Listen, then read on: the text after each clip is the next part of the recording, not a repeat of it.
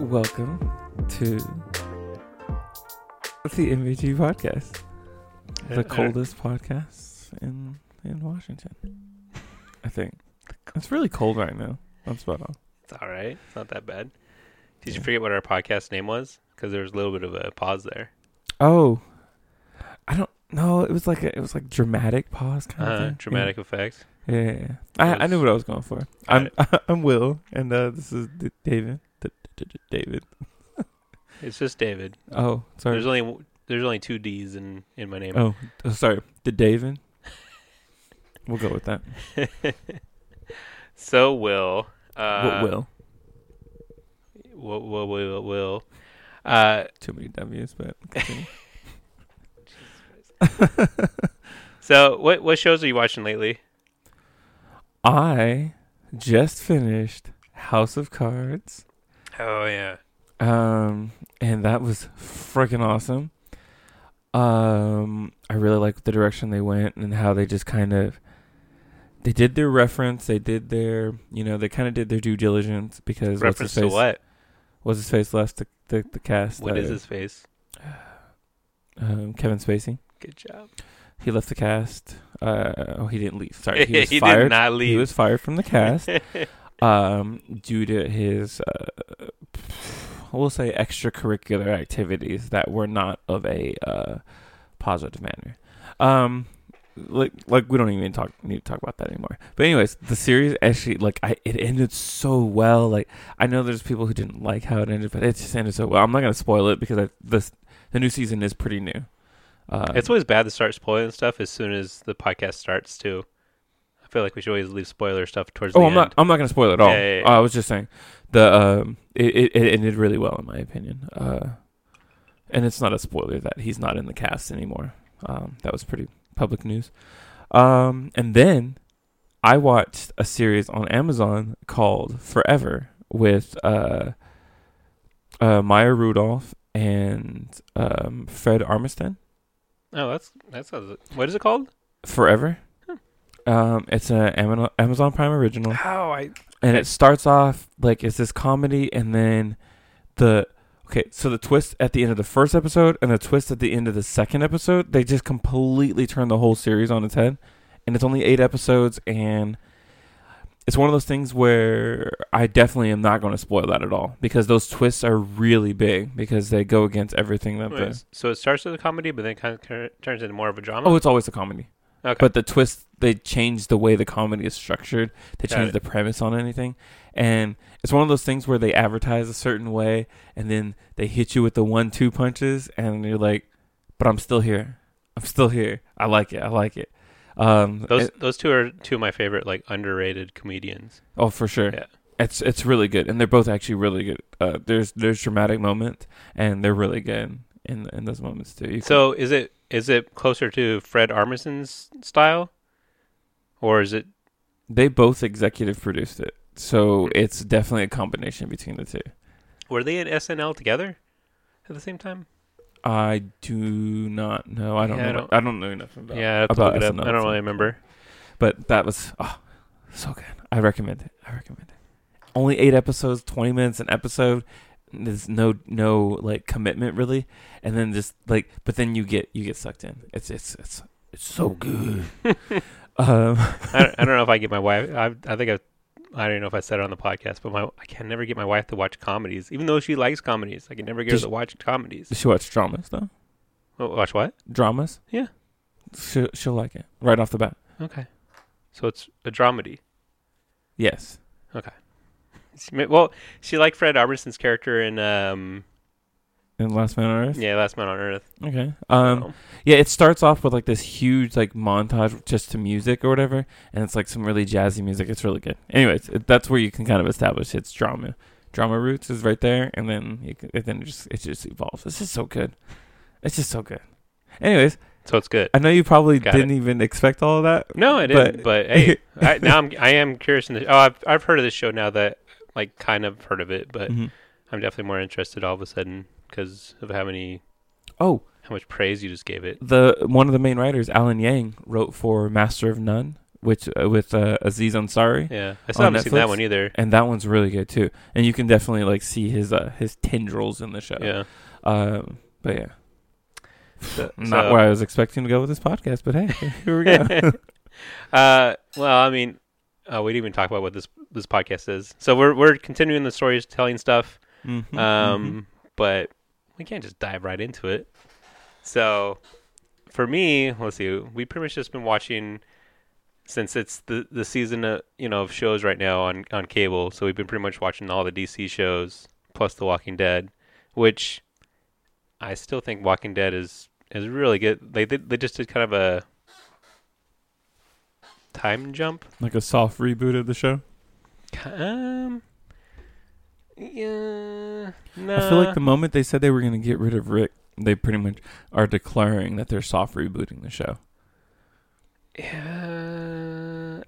Sure. I guess. I guess you can look at it I'm that trying- way. Well, okay, sorry, sorry, trying to breathe new life into a show that may have started to stagnate.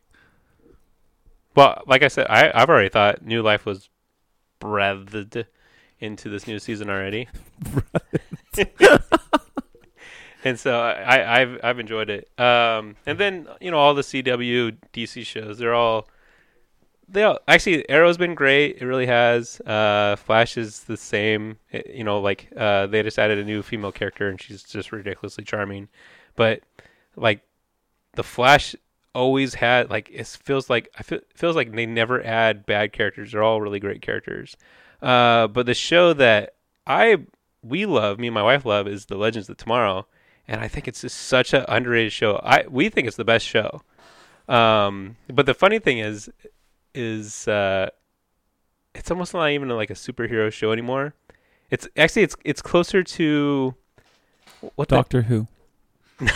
no.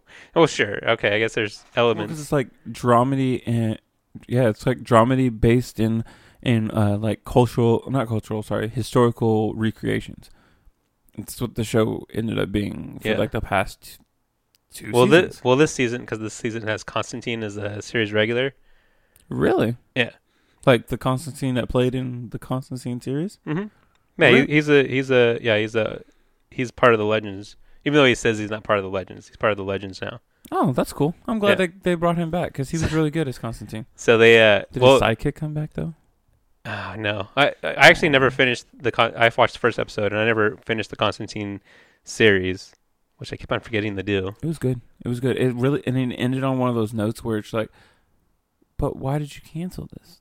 Yeah, I, no well, I. I think it was what the station was on, but he he fits in great uh, with all the characters, and then they use uh oh I can't oh Brandon Routh who plays the Atom, like they kind of use his character to break the fourth wall all the time. Like in the in the first episode, they're talking about how because now it's they have all these supernatural elements to the show, Okay. and uh, they were talking about mystical creatures and everything. And then Brandon Routh is like, "Oh, well, that, that I don't remember what he said, but basically it said, uh, he says people love Supernatural, but he was alluding to this actual show Supernatural, Mm-hmm.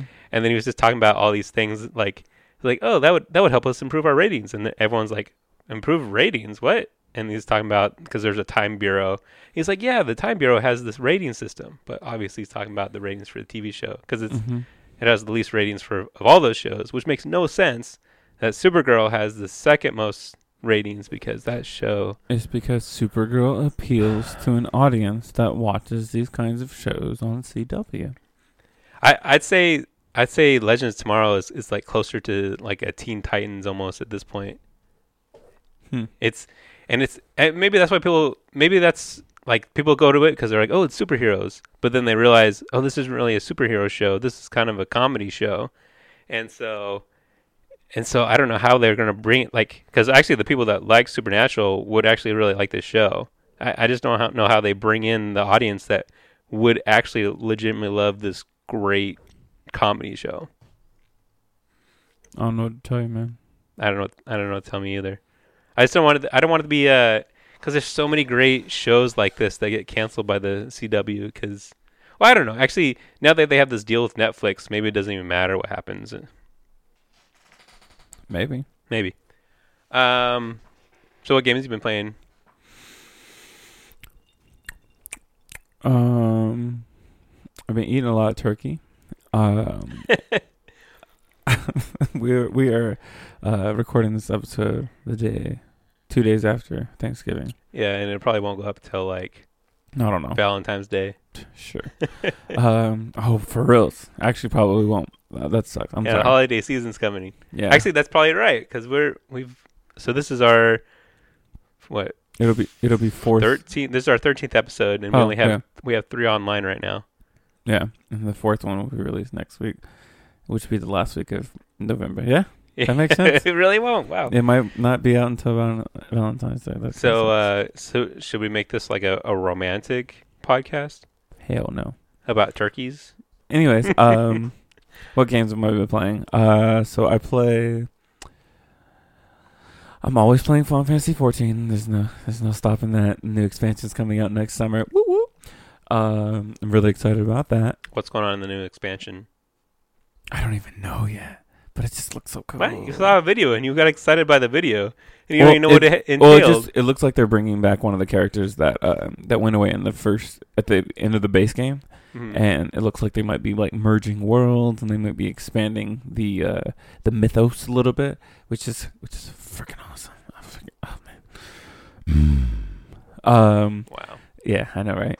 Uh. So, So I wonder how much. Okay, so I wonder in the podcast how many times I've talked about Lost, and how many times you talk about Final Fantasy 14. uh, we can tally it up at the end of the episode. We, I, I'll I'll add an addendum. And just, it's like a competition. yeah. Um. Well, I just also- kind of talked about Lost. No, I didn't. No, you Doesn't- this you, doesn't you- count. You stay talking about Lost. Yeah. Okay. Oh, and no, it does count. You brought it up. You talked about it. Okay. Mhm. All right, Mhm. fine. Uh, what if I just say the word Lost? I'm gonna count it. All right. Um. See, I played that. I played. Um, I got back into World of Final Fantasy, which is a pretty good game. Uh, I've been playing a lot of Soul Calibur with my dad. Um, Which I saw. It was really pre- great. we're pretty good. Uh, we're pretty good. We're we're we're a fighting game kind of family. Um. it's really amusing how much shit they talk to oh, each dude. other. man, man, because when okay, so we have this rule. Uh, that's probably what again, not what I'm expecting to go with the podcast, but anyways, we have this rule where uh, if you get a perfect done on you, you put down the controller because obviously you don't want to play. That's how competitive we are.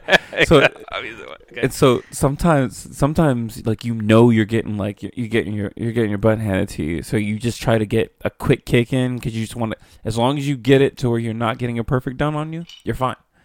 And that's how some of the battles go. But then also we've we've learned that we have to like hold off on talking all of our smack until we win because sometimes, like I did on uh on last last Saturday, I talked a little smack a little early, and then I got beat with a little like he only had like a sliver of health left, and ah, man, talk about swallowing your pride. That'll that'll do it to you. Um, It was it was pretty funny because because Will's dad, you know, he's he's all methodical when he's doing his button presses and everything, and Will's just like pound pound pound pound pound pound pound pound pound on all the buttons.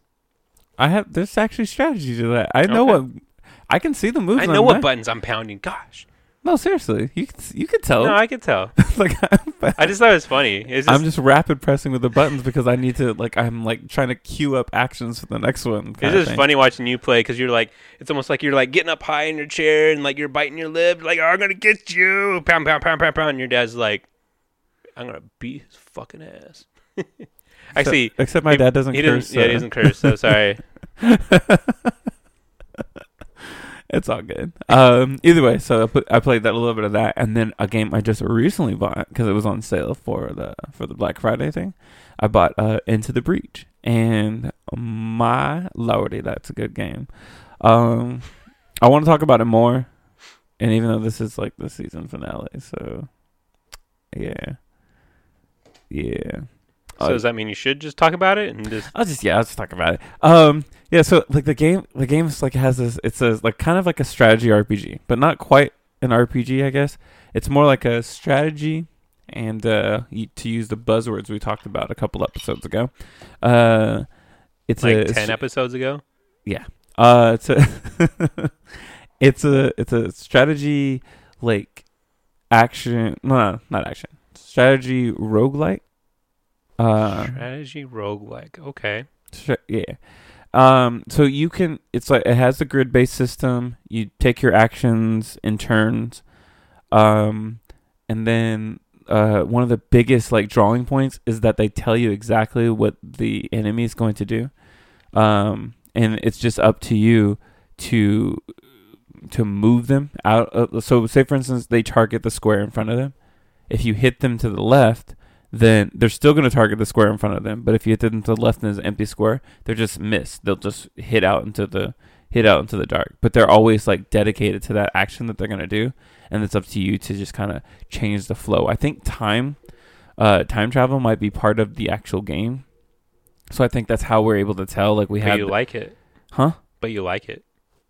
Because you don't did like I ever- tr- you don't like time travel. Oh no no, I think they they're using time travel as a mechanic. It's like like I think So as long as it, it's a, it's a game mechanic, but as long as it's not a story mechanic, Right. fine. I think Okay. what because I think what they do is they have like some kind of time engine or something that allows them to see that one turn ahead kind of Right. thing, and that's how they're able to like okay we know he's gonna hit this building. All you have to do is prevent him from hitting that building. So I think maybe like the turn you're taking is in between them taking like you're you're like you stop time you see what they're about to do and then it's up to you to figure out how much you can accomplish within that that split second of uh, of time stopping i guess. I'm not really sure how that the, how that whole thing works. Um all i know is i like the the level of strategy that's built into it because i was like oh so if i put my guy here i can like if you bump up against something he's going to lose more power so i can hit him with this and make him bump up against this and but i'm going to lose a little bit of power but so that's all right. And then like it's like a whole it's a whole thing. I like I kinda- strategy games. I kind of wish I had this power. Like if I ever got in an argument with my wife, hmm you know, the to know where she's going next? Yeah, so you can head that would be really Yeah. helpful. legit. Yeah. legit. Um also the games uh i don't know if i, I mentioned the title right Yeah, you Eh. did, but I don't remember what it's called. oh it's called into the breach Oh, okay. Um, it's by the same people who made uh, FTL, uh, Faster Than Light, which is like a a spaceship crew simulator, and then they hit you with a whole bunch of scenarios, and you have to get people to certain departments, put out fires, and fight aliens and things like that. Um, it's a whole thing, but um, again, both of them are roguelike games, so you kind of you have where you can save your game, but the moment you like when your whole crew dies, it's game over, and you can't go back to old save file. You just start a new one which is crazy because I don't normally like those types of games. And I think because of the strategy element that's in this game, I kind of forget that it is that game that if I die, because I already think that if I die, normally like in a, in an XCOM, if I die or if I lose somebody, I go back to my old save files and I start again. But in this game, because I know I can't go back, there's that level of tension um, to to wanting to do more or to do better. According to all my game design books I had to read in Mhm. college, that's bad game design. You know, according to everything I know and I like about games, that's bad game design. Yeah. But again, people are starting to f- remember what I said before uh, when we were discussing the pillars. Um, if you can find a way to innovate the thing that seems bad, then you can make a a, a like a um, what do you call it? A taboo game mechanic into something, or you can yeah, you can make something taboo into into something that's Yeah. revolutionary. I, I always think it's I always think it's funny when uh, people write these books, these you know textbooks and everything, and Mhm. they're like, "This is how it's supposed to be done." Da da da da. And then you have someone like Quentin Tarantino. It's like, yeah, I'm I'm just gonna make a movie. I'm gonna make it the way I know how to make a movie, or I want to make a movie, Mhm. and it's gonna be great. Well, we discussed also a couple episodes ago about games being an art form, and I Mhm. think if you're using that analogy and if you're using that way to describe games, then there is never going to be a right way to make games because it's always an expression of the people that are making it. Agreed. Okay. Do you have anything else to say for whatever the heck this is For called? Into the Breach, wow. I can't remember. Um, no, and I don't think I play. I've been playing any other games really. Oh, I have been, but that's enough games for me. okay. Well, no. What is it? Uh, the Children of Zodiarcs, the one that I was playing before you left uh, last week. It's a it's another. st- This one is actually a strategy RPG. It's the one where Oh, the yeah, cards yeah, and yeah. like you. It's kind of. uh I think it's paying homage to tactics. Oh, and the dice.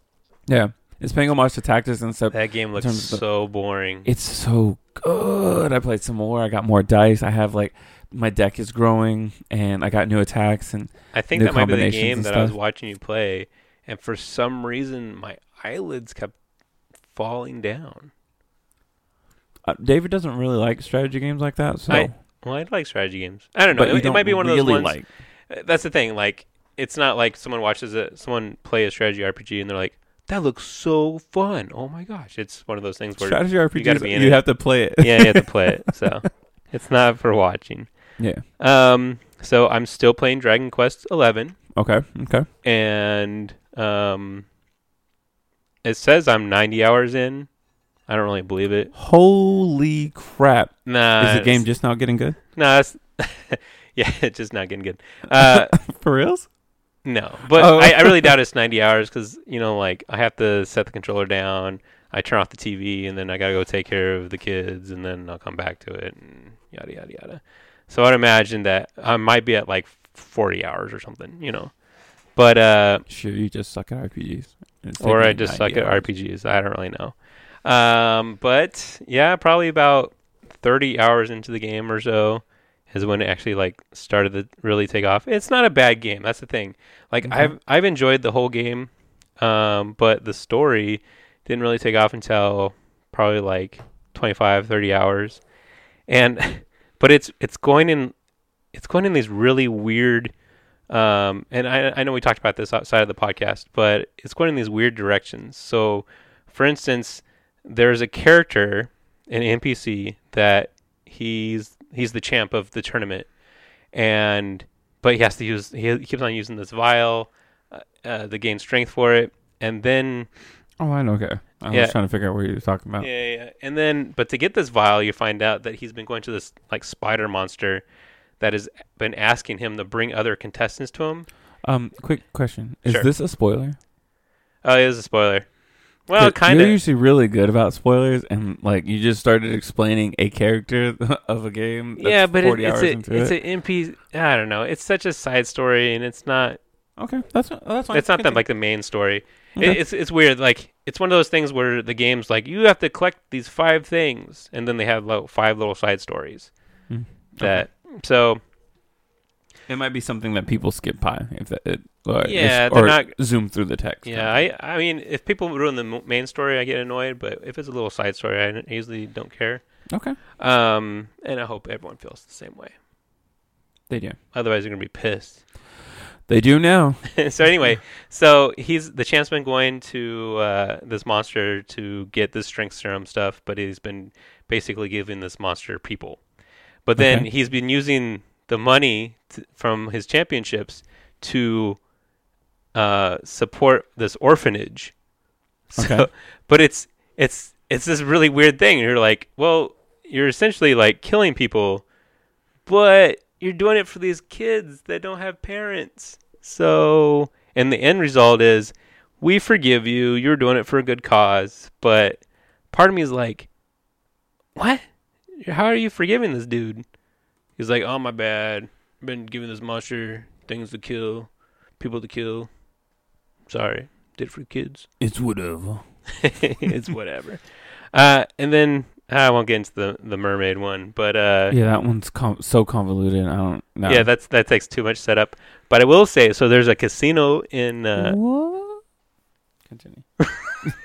what was that? It's because you Hey- pointed at me, and I just wanted to like. I, Oh, I don't know. The, I felt like I felt like it, ne- it it warranted a reaction, and so that was my I reaction. feel, I feel like I'm talking my hands a lot more today. yeah. Um, anyway, so there's a casino, and uh, and you know, obviously in those games, you do the casino, you get you can get weapons ahead of time and everything. Mm-hmm. And I was playing like the umbrella in Final Fantasy 14.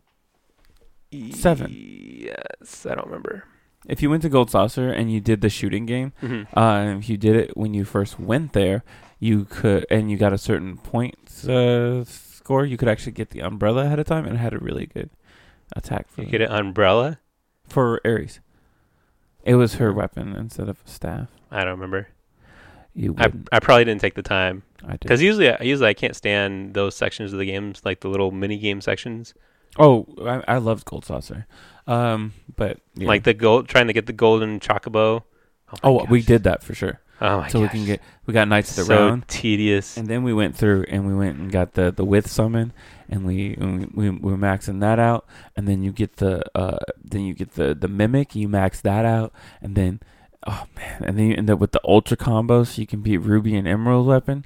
Man, Boring. Too much work. Anyway, um, so much work, but I was a child and it was the only game I was playing. so I played the slots and I kept on going and I ended up getting so you get the it's kind of like a real slot machine and like there's a bonus mode it's called uh it's like metal mode because all the little characters are slimes in the slot machine and then you get extra bonuses for every spin during when you're in metal mode and then I got five sevens Mm-hmm. and I got the jackpot mm-hmm. and I got like a billion freaking tokens or whatever mm-hmm. oh my gosh it was so awesome What'd you get with those tokens? a sword big ass sword Was actually good? Yeah, it was hella good. I, I just now, like, at 90 hours, finally found a better sword.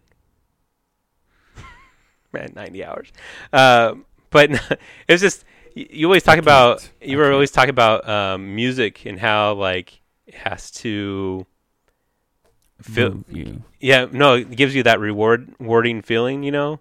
And and because you get you get prizes throughout the game eh, or throughout the, the slot machine, but it was it's so different. It's so like triumphant the sound that they have when you get it. Oh, when you actually get all the jackpot on it? Yeah, the jackpot thing. It was so awesome. So, so this part's spoilerish. Then don't talk about it. Okay, I won't talk about it. But it, it did something really annoying. Well, okay, I won't spoil the story. Talk, yeah, talk about But I will the thing- say the- the that- type of thing. you get all your party members. You Okay. get you get the ability to teleport to all the locales, and then all of a sudden something happens, and then it's just you. And then you can't teleport to all those places that you've already been able to teleport teleport to. You have to go get your characters all over again. You have to travel to the same places all over again. It's super annoying. It's and and and it felt satisfying. I felt like, oh, I'm almost at the end of the game, and all of a sudden this happens, and you're like, holy shit, I'm only like halfway through the game. Are you serious? This this kind of sucks. Like this does not, and not just that, like I just feel like I'm plodding through the story now because it came to the climax, and then it just was like, nah, take you back down, and now we're like plodding back to the climax again. So you're saying that it seems like they're padding their runtime for the game, and by by But I don't get it. It's already at 90 hours. you're at 90 hours. Somebody else probably got there in like 20, Yeah, probably. Well, probably like 40. 30. 30, 40. Okay. Yeah. Um. Yeah, that's definitely. I think we actually talked about it. In the, in, We did talk about padding. uh, Pet peeves, yeah. Because we were ta- talking about Bravely Default, how it did the same thing. It made it seem like you finally found the light, and then all of a sudden, Well, see, with that one, th- with that one, I knew exactly what to do, even though you had to do it like five times. But I knew exactly what to do each time, yeah. and it was definitely a very, actually, it was, it was a very weird padding. But it almost felt like, but they made it seem like it really fit into the story. no, it didn't. Oh, okay. I hated that part. Yeah, I but still it, haven't beat it yet because I I I I, I just don't play that game. I don't I don't want to play. I almost actually stopped playing Dragon Quest Eleven because of that, and now I finally I have. would have. I would. It, I have four characters again, so I'm like, okay, I have a full party. It's fine.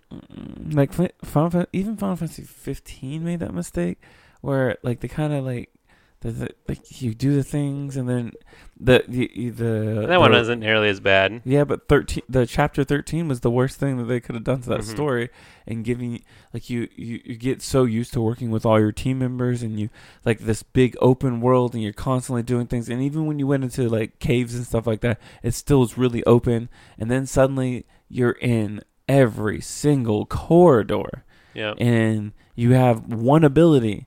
And you have to like time that ability out because the like the Th- cooldown. And, These are the times when Will tells me, "Okay, you need to rewrite your shit." I no, this isn't working. Yeah, that that doesn't make any sense, man.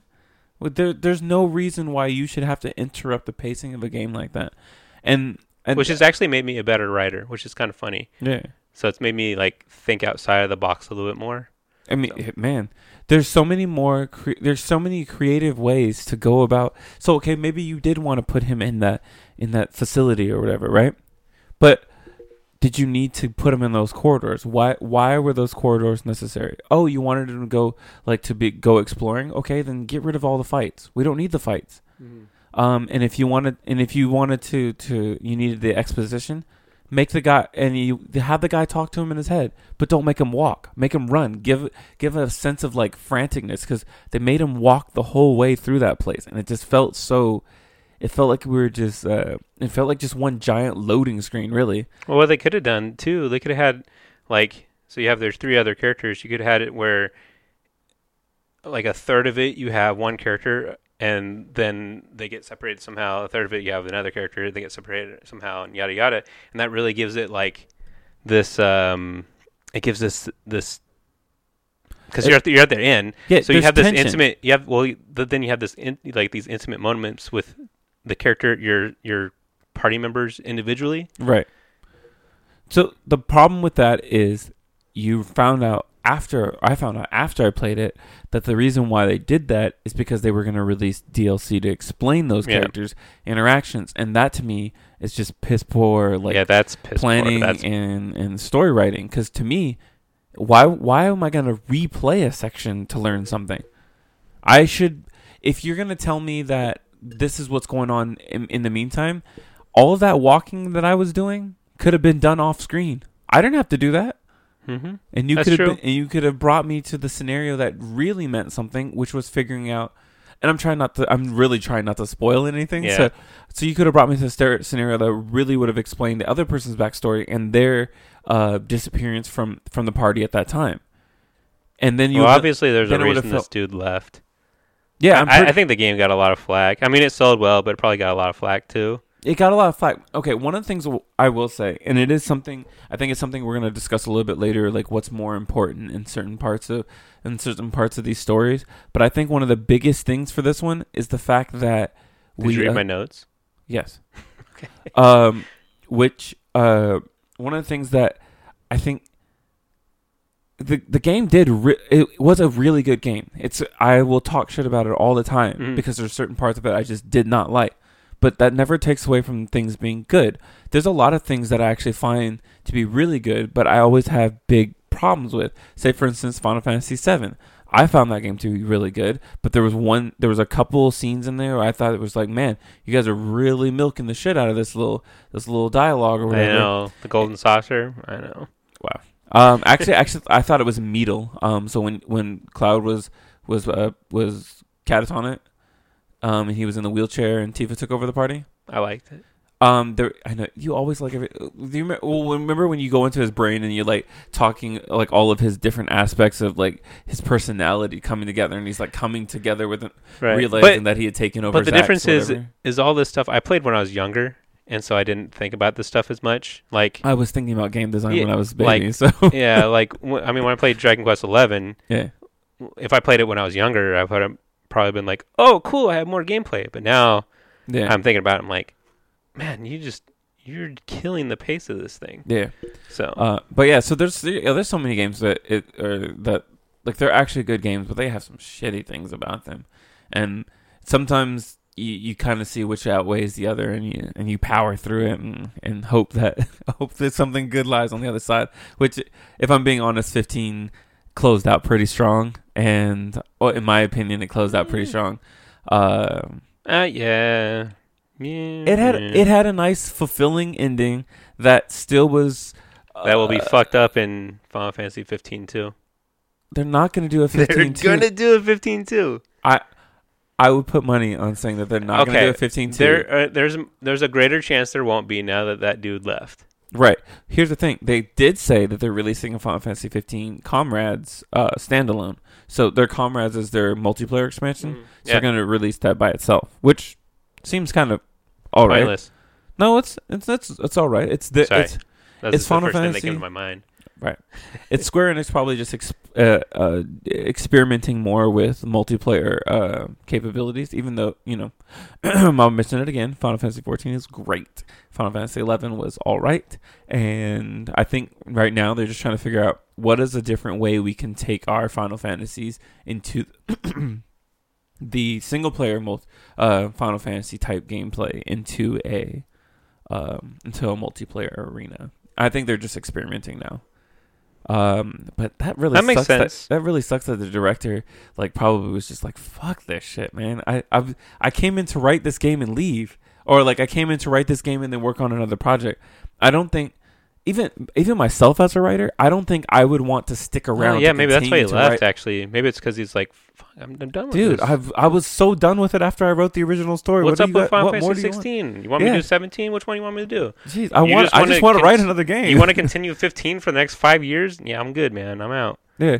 I get. I mean, I could see that's one of the things that would suck if I were to write a story for a game and then find out that whoever was funding that game says, "Oh, I need you to write more story for this game." No, I'm done. I wrote it as a a, a, a piece. It's done. That's what happened with. I always think of Sam Raimi and Spider-Man 3 Yeah, because he was just and you know and then he just he did goofy stuff because when you don't want to write something, it's way easier to be goofy. and Sam Raimi is just a goofy dude. That's Yeah, he's pretty. He is goofy too. Um, but yeah, enough about that. Um, let's take a quick break and then Oh. we'll, we'll come. Unless you want to talk about something. Nah, like cool. We, we'll take a break and then we'll come back to with uh, Will's novella. Sweet. I don't know if it's really a novella anymore. We'll just call it a uh, weekly drama. Weekly drama. That's what I meant. Yeah. Okay. Okay. Break. Break. Do it. I, I will.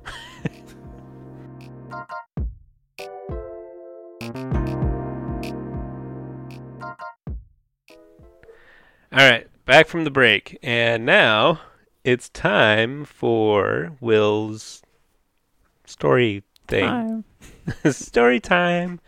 Uh, just to recap on these, just to recap on these characters. Uh, there's Greg, who is the doctor cop. There's Ruby, who is Mm-hmm. his sexy cop robot partner. Mhm. There's Annabelle, head of the hospital, and there's Mhm. Greg, who oh no, there's Tom, who is Greg's best friend He's a that moocher. doesn't, who's a moocher, and he doesn't give a Hubbard. any of the Hubbards.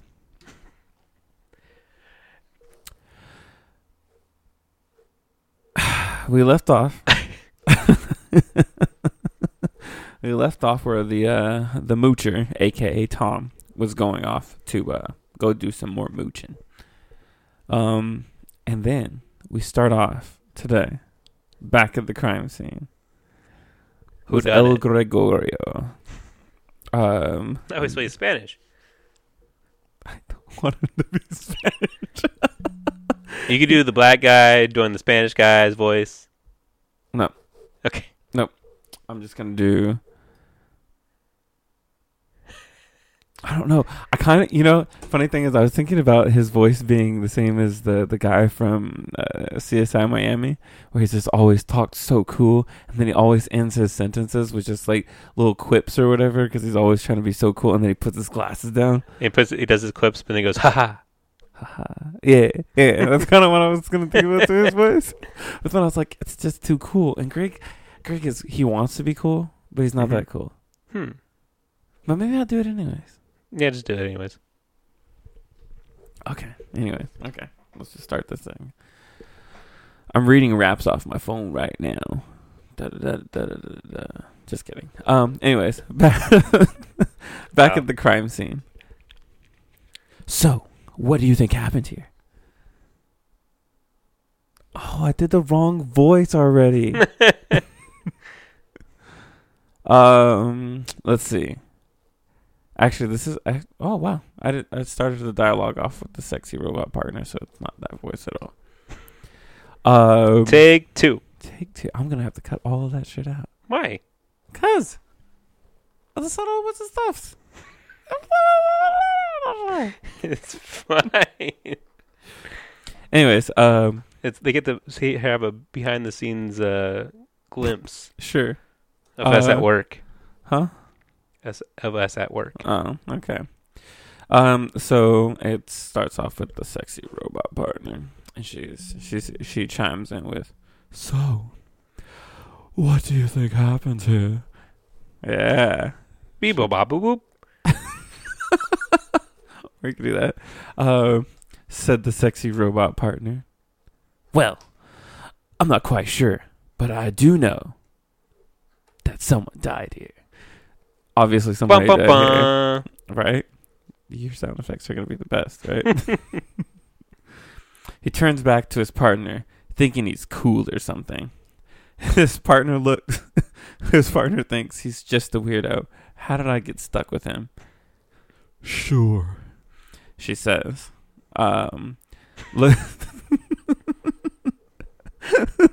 That's a response. It sounds like the stripper from South Park. Works then. Um, looking around the room, Greg sees a bookshelf with a couple books on the floor in front of it, some papers scattered on the floor, some covered in blood, a footprint next to the body. Whoops, that's mine. Hope no one notices. um, um, and then the robot chimes in with, My analysis of the scene indicates that the crime was committed at 9.03 p.m with a knife by her husband. The motive seems to be money based on the statements on the desk and floor. Oh man. I almost had it. Did you have to do that? it is my job, Greg.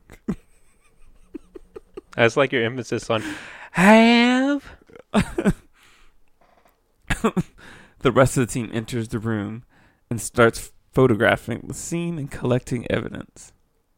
Looks like our work is done here. He puts his glasses down over his eyes because he had them on his forehead for dramatic, you know, Right. reasons, whatever, whatever. Trying to be cool again, and- obviously. and do a pose. Yeah.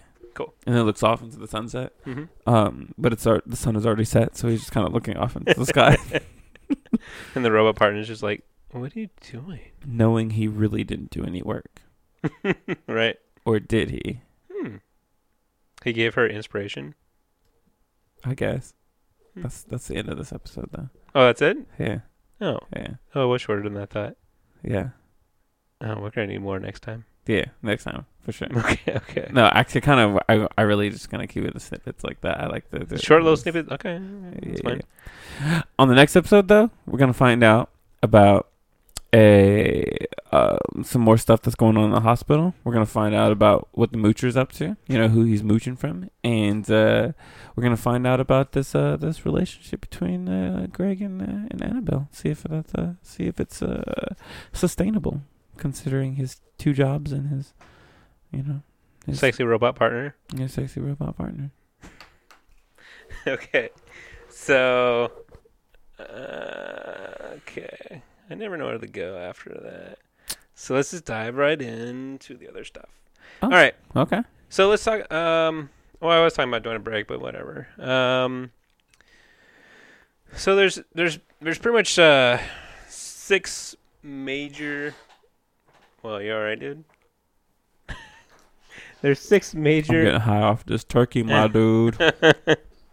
so there's six parts to uh, a story, um, or main parts to it. There's there's a theme, the plot, story structure, characters, settings, and then style and tone kind of just goes together. So, f- uh, well, can you describe theme for me?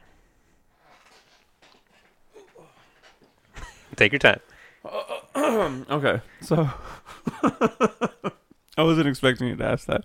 Um, I would say the theme is typically the overall message that's trying to be told by the story. So, say for instance, like a like the Three Little Pigs. Mm-hmm. Um, I guess the theme of that is Buy a Prepare- shotgun just in case wolves come to your house. It's preparedness, I guess. Um, or something to that effect. Don't be lazy. No, Don't be cheap. Don't be cheap. Cheap. Buy brick. yeah. that is the theme. It's a it's a it's an advertisement for for for, for masonry. there you go. Maybe. Um, but yeah, that's what I think of a theme. A theme is definitely like a a central message that's trying to be told by the story as a whole. Um, So, are there any um, are there any reoccurring themes that you have in your storytelling? um, shoot. I think mainly that loss doesn't, or not loss. Um, yeah, I guess loss, loss, and um, what do you call it when something opposes you? Um, Opposition. obviously not that. um, anyways, uh, that loss doesn't d- define who you are or something like that. I think I, I tend to write a lot to that. What Uh, does define what you are? You. Oh, that makes sense. hmm You're very logical in your storytelling. Very much so. Um, I'm a very logical person, as it is. So there's that. So I don't really know if I have a recurring theme for myself now. I know when I was writing my past stories, like it it just seemed like they always had some type of religious element to it. Are you a religious person yourself, sir? Um do we really want to dive into that in the podcast? Yeah, why not? Oh, okay. If you have a religious element to your story writing, I don't see why not. Um I, so so I I believe in God, but I'm Mhm. not a religious person. Um wow, I can't believe I'm diving into this. But for You me I mean, you don't. You only have to dive as deep as you want. To, no, I'll dive. I'll dive in. So for me, I, I, I- like I kind of have a mathematical brain. So I think of I think of um, you know like believing in God and saying that there's no way there's a God or kind of have equal value. And so I'm kind of I, I, I, my base point's always kind of in the middle between the two, and it's just kind of been things in my life that have brought me closer to thinking there is God. But I mean, realistically, there's no way for me knowing. But I suppose my the reason why it becomes my theme is because there's always a curiosity in me. But then, So you explore that theme. yeah, explore that theme. Okay. And well, not just that. I mean, there's obviously like Xenogears deal like is my one of my favorite favorite stories. So I loved. I actually love the idea of technology and religion mixing together to tell a story. Mm-hmm. So moving on to that. I feel- it feels weird. One of those hand movements It was great. Uh, well, it feels weird. I mean, actually, it feels weird explaining like telling my religious beliefs to the world. Um, I can always cut that if you want. No, I don't really care. Okay. Um, so, okay, what what do explain plot then? The plot, I believe, would be the overarching narrative. Now, when, when we're talking about theme, we're talking about a message that's being portrayed by the by the narrative. Now, yeah, I, I kind of get. I think I get theme and plot mixed up all the time yeah, and then your because I plot guess are the actual things that happen, and then the theme is the, the thing that you're supposed to garner from the events that happened in the plot. so. You think that theme and plot are kind of intertwined? They're intertwined in the way that plot is pretty much the the central driving factor for all of a story. For Uh, the theme, Oh, no, i i other pieces of the story, the setting could be uh, is driven by the plot. Like you can't if your plot has to do with people fighting or uh, um, I don't know riding camels. You don't want them. The setting is usually dictated by that. So you're like, oh, they're probably going to be in the desert. they're riding a camo through New York City. They're, New York. yeah, you know what I'm saying? Like, okay, so you could do that, but It's a carnival parade. sh- sure. Cirque du Soleil is coming to town. They're having a parade. And they oh, and they're doing with camels. Mm-hmm. Oh, okay. So, What's, anyways, the, what's the theme of this story? Hmm? What's the theme of this story? anything can happen. Okay. That works. I don't know. um, but no plot. Uh, it's typical. Like I said, it's it's the it's the actual events that drive the story. Um, and the plot typically has to deal with what the beginning, middle, and end is, and everything that falls in between. It's kind of hard to say that those are necessarily the plot. The plot is really just the uh, the central points that define the story. Yeah, like the conflict and struggle Yeah, of, of the characters and all that stuff. yeah. Um, so are there any? Well, I guess, I guess themes are the things that are going to be recurring between stories. But I mean, like, Plots should be different. yeah, plots should really be different. Um, and just like you know, like Final Fantasy, like it has a lot of the same themes, but then the plot, The plot is always like a yeah. They always try to make the plot is always a variation of, of the one before it. Really, well. Well, they their central theme is always uh the power of the crystal. mm-hmm. Um, well, but- not even always that, because some of them Well, don't even have a crystal. oh no, every Final Fantasy has had crystals. Mm, Tell me one that doesn't. Come on, part one. wrong. There's the crystal in the cave with uh, Garland that helps him. I think that I- helps I him know, distort time. Um, I don't remember what they are in eight, honestly. uh, Actually, I don't even remember in seven. Materia. Oh, those are It's- supposed to be the crystals. It's the crystals everywhere. Uh, well, what about eight then? Eight was, uh, I think it was uh, Lunatic Pandora, is one giant crystal, but it has it has to do with the power that Ultimecia seeks in order to distort time and fold it over itself. Itself. Oh, that thing. Yeah. yeah. that- yeah. I, I that actually- plot point that exists only at the end of the game, but apparently there are tendrils throughout the game that you just have to. Yeah, kinda- maybe you should have just been paying attention. right. All right, so yeah, so th- I guess there wouldn't be you know recurring plots. Not really. Um, there are there are plot structures that are constantly reused um, Yeah. in terms of uh like when you like uh, usually how they have like when they're like gathering up your party there's typically the same plot as always that we we all have the same thing we're going towards so of course we're going to team up and then you have a party but it's all because the RPG mechanics typically dictate that you have more than one person in your party to, not always. typically in the Final Fantasies they don't typically go one player I mean, well, Lightning Returns was just lightning. Typically. Yeah. And Lightning Returns and 13.2 don't even count as Final Fantasies anymore. Actually, it was kind of weird because she was like her own. She was, she was like one party by herself somehow. Yeah, she because because all of her Paragon paradigms shift or whatever. dime paradigm. Par- yeah, that work. Anyways, yeah. Uh, story structure. So, do you believe in following a the stereotypical story structure? I don't. I think story structure is made for writers when they're beginning, but uh, What actually? What perspective do you usually like, write from? blocks. Huh? What what uh, story per- perspective do you usually write from? Not obviously, you know, when you're making the game, Right. but but when you're actually like making the novel form of it. I typically write from a more uh, omnipotent um viewpoint, so kind of the outside looking in, third person kind of thing.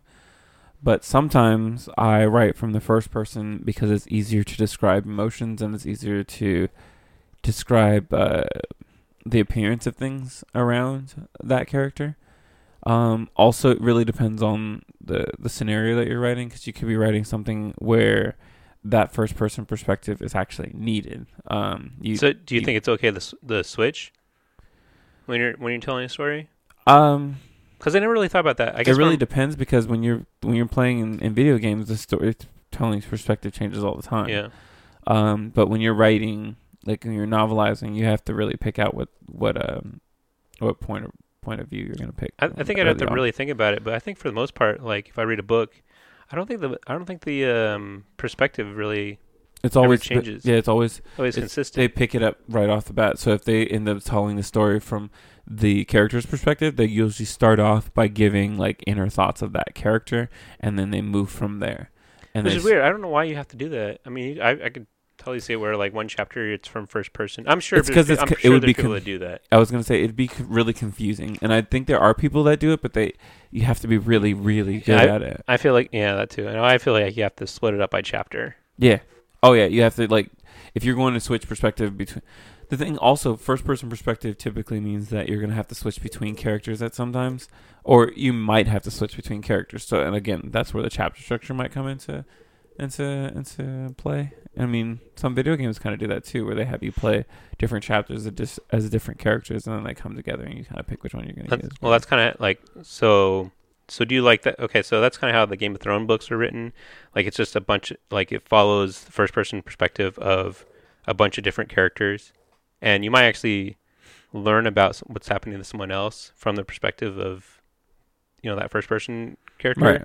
Even though they might be someone else that you ha- have their perspective of, but you find out what happens to them through that way. Mm-hmm. Like, so is it is that something you typically do? Do you do you stick with one central character, or do you kind of like to jump around?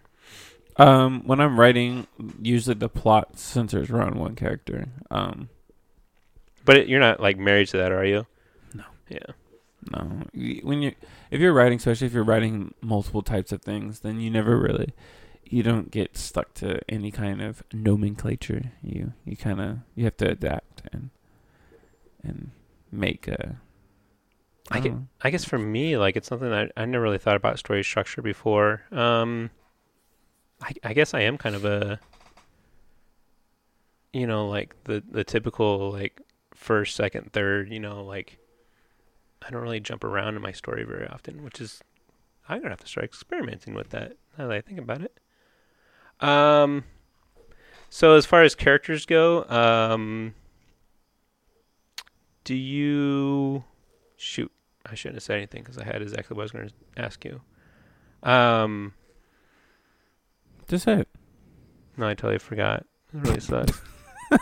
you have to give me like a couple seconds. Um. So, what about characters? Are we talking about? Are we talking about um, how they should be written? Um. Do we write them ahead of time? Do we let them evolve as, on their own? Well, we kind of already Like- talked about that before. As Yeah. um, so my question was, it was a good freaking question too.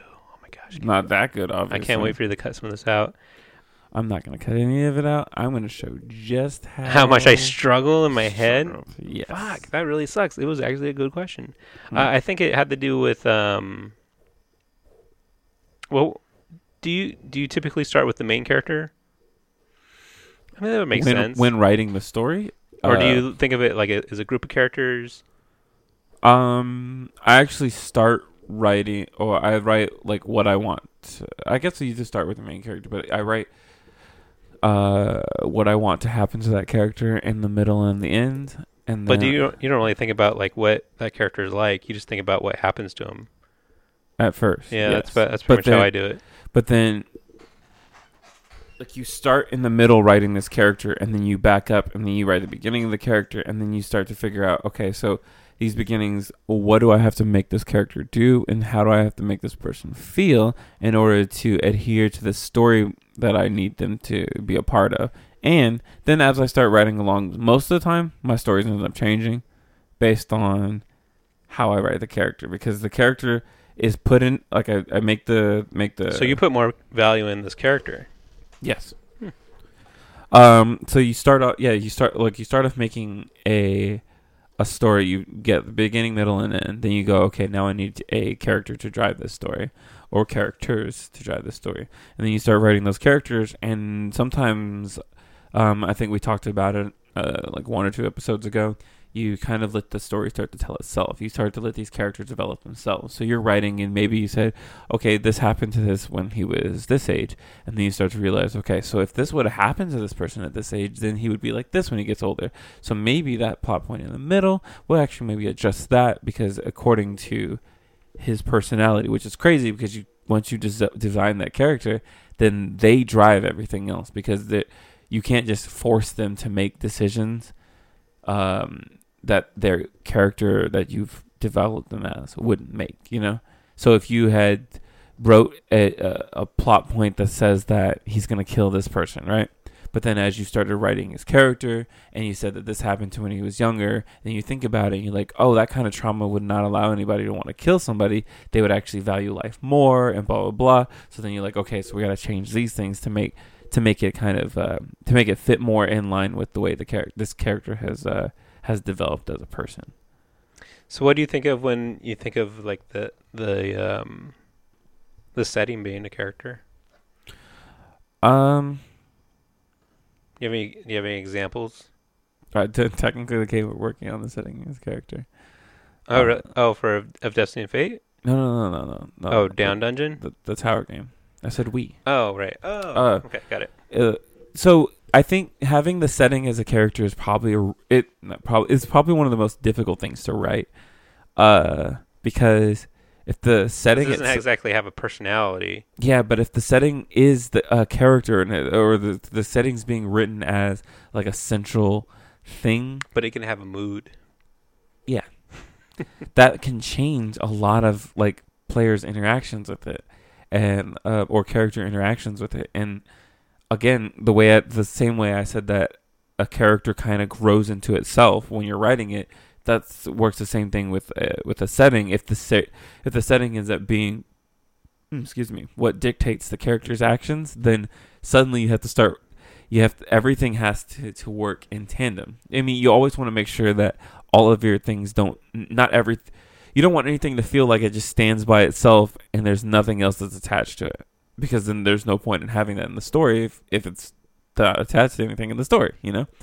Um, this is me also taking like subtle jabs at certain things that you add to the story. Um, That I oh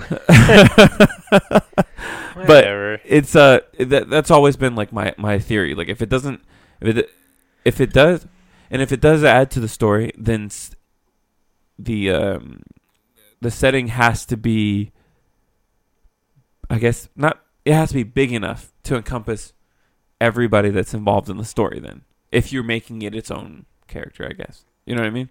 Oh, so that's your gripe about it. So it can't just be something that's used by one person. It has to be something that's important to all. Yes. Okay, I wish I knew that. I'm gonna make this work.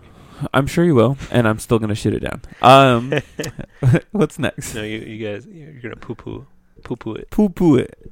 Um, next, uh, so basically, so for style and tone, um, Those are some of the hardest things you can do in story writing. I mean, yeah, I guess. Or- I'm a I'm a really depressing writer, so when I write things, my tone tends to to uh, gravitate more towards the macabre. Uh, it's not. it's never really. Like what's uh, macabre? I always forget. it's kind of like depressing. It's Oh, okay, it's yeah, very yeah, yeah. like dark, black. Um, but they, um, So I do you like do you like it when um because anime is so like vibrant and everything, but then they always kind of tell a darker story. Do you like that contrast? I love it. Yeah. I love it. I like sometimes when they when they go through the whole thing, and sometimes they'll just spend a whole episode and just telling you why this person is so freaking broken, or if I'm telling why this person is so just inspired to do the things and and be the hero or whatever, and then you realize, oh shoot, they, they lost both of their kids. Jeez, like you know what I mean? Or or oh oh you you you saw your mom shot right in front of you. Oh, okay, I can see why Oh. you'd want revenge. Now I know why Uh, you're Batman. What I am Batman. Um, yeah, I, I I like that. I think one of the biggest problems that I have though is trying to add a little bit of comedy and add a little bit of kind of like excitement and But is it maybe some necessary? positivity. You know, from my perspective, no. I, yeah. No, I'm t- I'm telling stories that are just they are just that. That's there's there's no real excitement to it, and that loss is is not a funny thing, and loss isn't a isn't a uh, excitable thing, you know. And so no, I don't really think it's necessary, but there are certain points where I do want to write more story stories that are more vibrant, and I think I just that's the practice I have to get into. Uh, it's almost like it sounds like I'm just a really depressing person, but I'm not. I'm actually a really happy person. Well, there is I a level of uh, of realism to you know. There's always so much so much pain and misery someone can take Mm-hmm. that you Yeah. know like so they have all this pain and misery like at a certain point you know for them to push forward there has to be a little bit of light in their life you know Right. there has to be something that they can see at the light of the, in the tunnel or there has to be something where um they they know that there's good somewhere because if they don't think there's ever going to be good, then they have to have that, you know, as a level of their motivation. There Right. has to be that little bit of good so that they can have the motivation because, you know, they want more of it or something like that. Mm-hmm. So, It's something to work towards. is something to to to look forward to. Yeah. Yeah. But yeah, no. Um, let's see. that was harder to do without doing a little bit of thinking beforehand. We should have taken a break, but it's okay. No, that's good. Um, and then you said style in there as well. Um, style I think is really important, just because. Um, and it, it's Was it- typically what- something you determine when you start writing a story. You already know what your style Okay, is so going you determine be. determined at the beginning. What, yeah, Hmm. before you even write the plot. Well, that's what that's. I mean, that was what I was going to ask you is um, like kind of what order do you think of? So I'm, I'll just tell you the order I I think of things in. Mhm. Uh, I typically think about, you know, I, I always tell you that I'm always thinking about the characters. They're really important to me, Mhm. and then I'll try to think about what theme I want to tell through those characters, and then then that's when I start start- starting about, and then story structure and plot kind of go hand in hand. Actually, no, story structure and plot kind of go hand in hand for me because you know Mhm. I told you I kind of write in segments or whatever, and then uh, and then I'll think about the style and tone, and then surprisingly, like for me, I don't really care about the setting till the very end. okay. Um, I mean, obviously, you need all these things to propel it forward, but when you're first thinking about it, like the setting just seems so arbitrary to me. Unless you know, like, oh, my theme, oh, it's a sci-fi theme. Well, obviously, I got to be out in space or whatever, Or something to that effect. or yeah. something to that effect. Something with technology, da da da da. Um, but I mean, I am curious for you, like, like of these, what what is what do you put the most value in, and what do you put the least value in? Um, I know you hate these answers, but um, sometimes, but I always, I always think of like they all technically have an equal footing. You can't if you prioritize one too much, you lose. Uh, say for instance, you prioritize like stylizing certain things. Um, you prioritize like I just want it so badly to look like like a like a New York or a neo New York setting or whatever, Mhm. blah blah blah, and you start you you might start to lack on plot. Right, or then or then your characters that you have in your head don't like work for that world. And then yeah, so like when you prioritize one, you t- you tend to lose out, except for if you're prioritizing maybe like theme or or uh, or characters, because that you might be able to, to to build something out of that. But even then, like it still feels like if you do that, then then the setting may not like it doesn't feel. Maybe they don't feel like they fit in the setting, and maybe the plot doesn't actually turn out very well because you were so so preoccupied on telling a message that you forgot. Oh crap! I need to write a story. yeah, you know what I that's mean? true. So No, like, that that totally makes sense. Um, but the first thing I usually think about um, when I'm writing is um, style and plot. So it's usually okay. So I, do I want this to be fantasy? Do I need this to be sci- sci-fi or whatever? Blah blah blah. But then you're also thinking, if I am going to be doing sci-fi, what plot fits best with sci-fi? And then if I'm Well, going to be doing fantasy, then oh, I need to probably go something like this because you know when you're doing sci-fi, you're thinking cell phones, communicator devices. Right, right, right. It's really big towards writing a story when the in sci-fi. And, uh, technology is just you have to start thinking about what the possibilities for the characters to do these certain things are, or if you just want to get rid of them altogether and still make a sci-fi thing, which would be just kind of weird. Um, and then fantasy, you're like, okay, sweet. That means that they travel by by land a lot, like by you know by carts and and wagons and chariots and stuff like that. And then oh, but it's fantasy, so technically they could fly if they wanted to.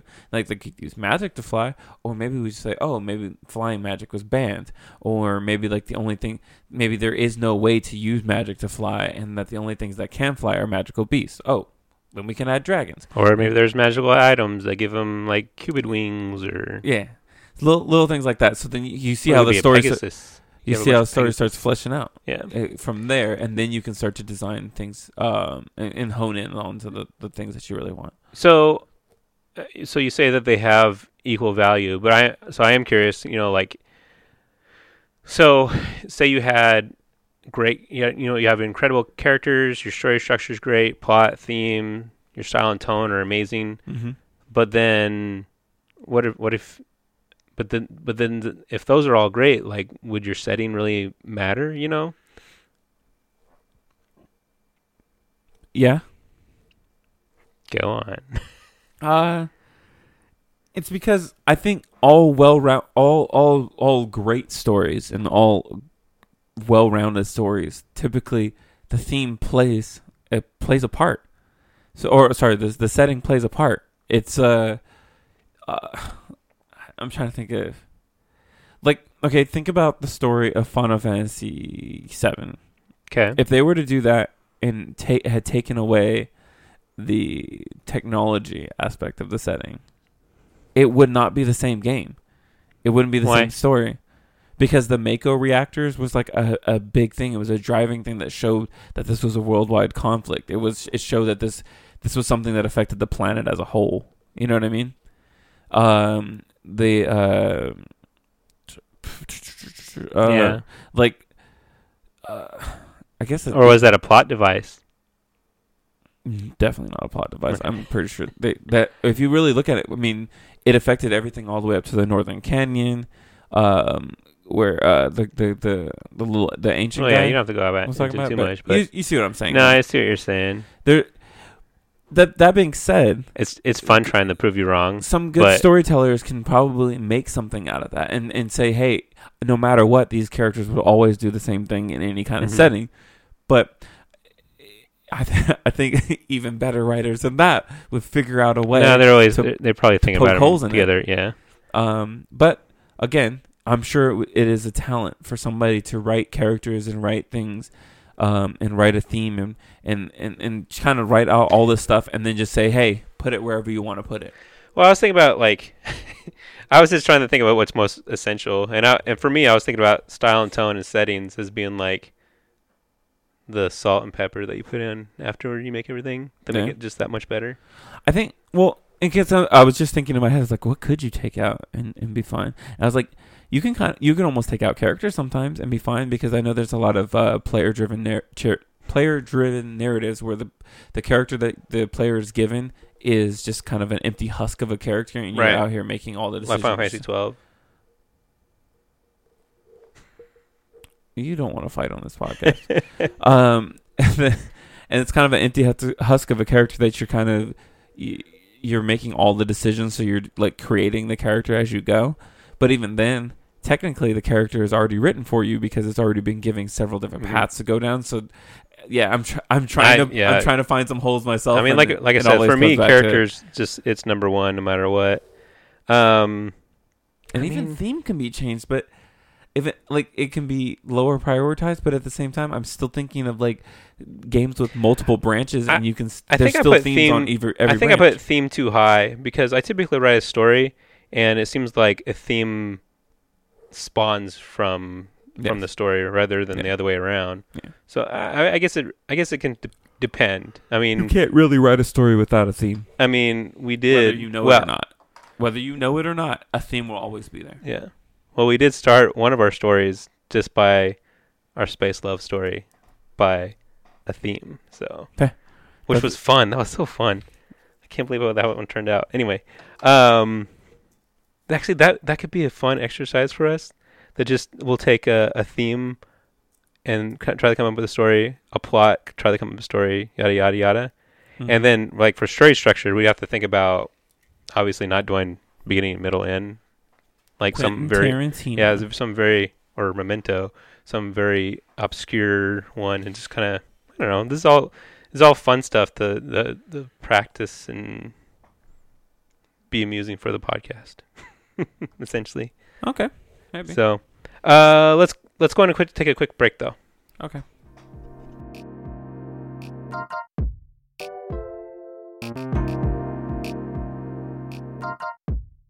So uh, we're back. I was eating some pecan pie. I'm still kind of eating some pecan pie. Delicious. Delicious. All right. Sorry. I always forget to give Will a chance to laugh at his own stuff. You know what? you know what? You want to laugh. You want to. Um, so we're gonna talk a little bit about um. Well, I'm gonna assume that you think this uh, video game mechanics that lend to the story. That you think that's Hey, do I think they're good, essential, or bad, or what?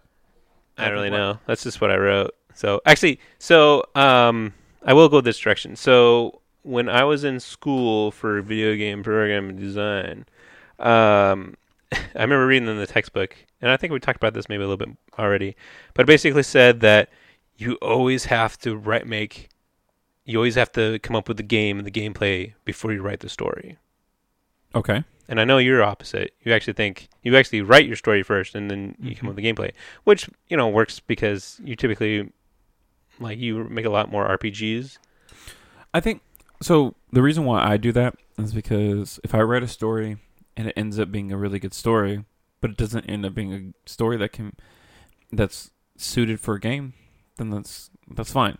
But if I write a story and suddenly you start to realize there's a lot of combat, there's a lot of fighting, there's a lot of things that the play, having the controller or the player control these these actions would actually be kind of cool, then it lends towards that. There's definitely many stories I've written that I was like, man, I want this to be a video game, but it just doesn't turn out to be anything that a video game would benefit from, Right. and that it would benefit better either from like um, a novel media or from I don't know, thinking about maybe one day turning into like a screenplay and doing like a mini series or doing like a TV show or something like that. But never, yeah, that's the reason why I write story first. So- because so you stories just- just don't lend to gameplay. So you just happen to think about gameplay when you're writing a story. Yes. Um, there are some times where I have written a story where I wanted specifically to write a story that was going to be an RPG, Mhm. and then then you start to manipulate the story to make it more uh, form fitting for that for that formula. and I, and I, got, I can't remember if I talked about it in the podcast, but whatever. Um, but I, I- you know, I totally think that they, like, I personally think that you need to think about them both when you're when you're making your story, when you're making your gameplay. Like, I think they they need to be like this symbiotic relationship between the two, because I I like it so much better when when there's just these subtle things in the story, and then all of a sudden it's in the gameplay too. Like like I me- remember all those games back in the day where they would have the the cut scene, the the FMV cutscene and they're doing all this badass stuff, and then you get into the game and they're like, "Well, you can hit the attack button," and he goes, "Yeah," and then you hit the attack button again, and he goes, "Yeah." No, he goes, yeah, can't- yeah, Oh, he goes, "Yeah, yeah," but you can't do any of that awesome stuff that was in the cutscene. right. And I, I always that always, kind of drove me crazy. I'm like, well, if you're gonna show them doing all this crazy stuff in this cutscene, then you better find a way to make them at some point, even if it's just a little button push. Or like a limit break or something. Or, yeah, it's or some like limit a- break or or the quick time event or something to make it to where it makes it, at least you seem like a badass. Yeah, I, I don't know. It doesn't make any sense. Well, Um, if you think about what we were talking about, the which one you write first or which one Mhm. you, you think about first, I mean, gameplay comes first in every Nintendo game, and that's the reason why their games are so fun to mhm. play. But if you really look at it, their stories typically aren't that great. The Zelda stories have never been great. Sorry, I apologize. The Zelda stories have never been anything to write home about. They've always been that's all I write home about. they're unique. I would say that they're um, especially like they're the early, fine. They're they're, good. The early ones were very they're very unique. They had they had a way that they told stories. It was it was very, but they but you can tell this the they just have parts. Like like for the most part, they're exactly the same, but they'll have scenes that s- make them stand out from right other. You know, or gameplay mechanics that make their story stand out. Mhm. I.e., um, what do you call it? Majora's Mask, like that the Right. original.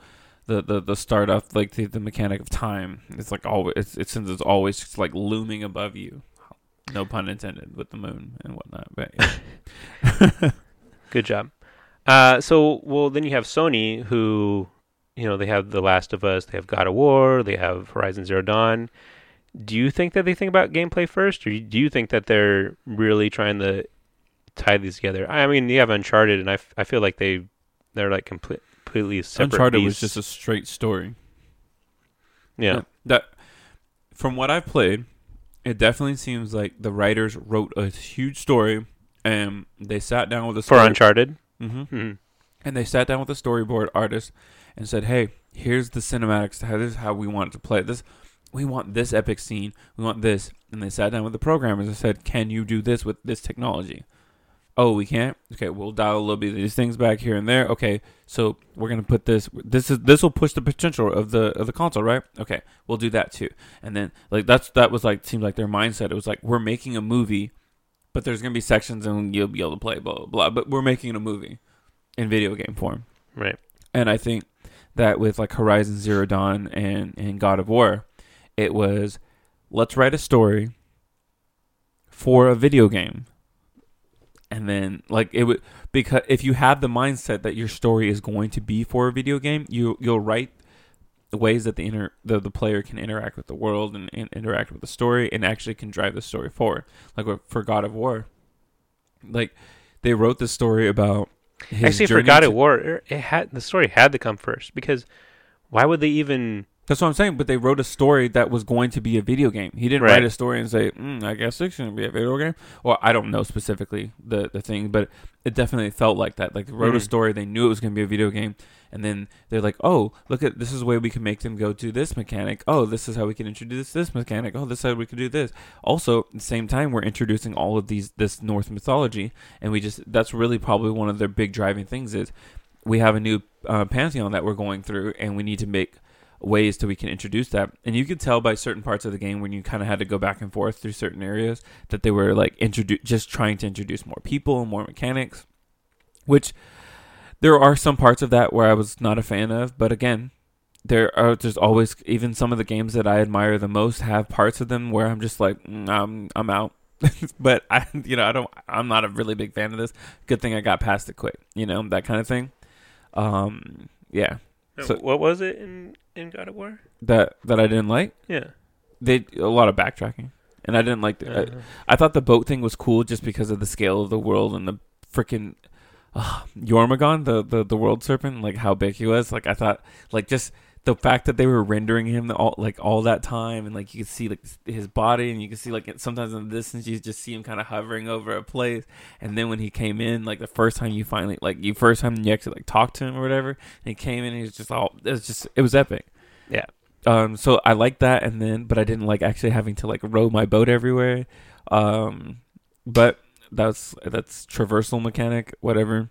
Obviously, we I sure didn't lend to the story though. Like, so well, here's the thing: I didn't like it to get places, but I liked it when he told uh, little stories. Norse mythology, like little Mhm. stories like that, because they told it in a way where they weren't 100% accurate to the actual North uh, myth, Norse myths. But it's also like bonding time between him and his son, even though like combat is too. But it, it was- lent, it lent to that theme, Mhm. yes. But for me, the story wasn't. I guess they could have done the same thing when they're no. I mean, well, when, they when could. you're The thing is, you could have taken it out altogether, when you're and you running. been fine. Yeah, but when you're running, you're typically fighting every little bit, and I don't know. Yeah.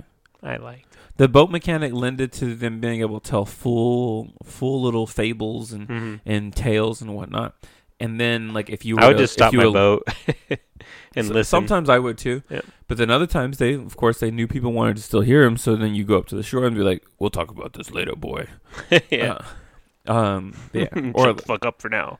or that little the little talking head and whatnot. But Mhm. yeah. Um. I, I think that might have been.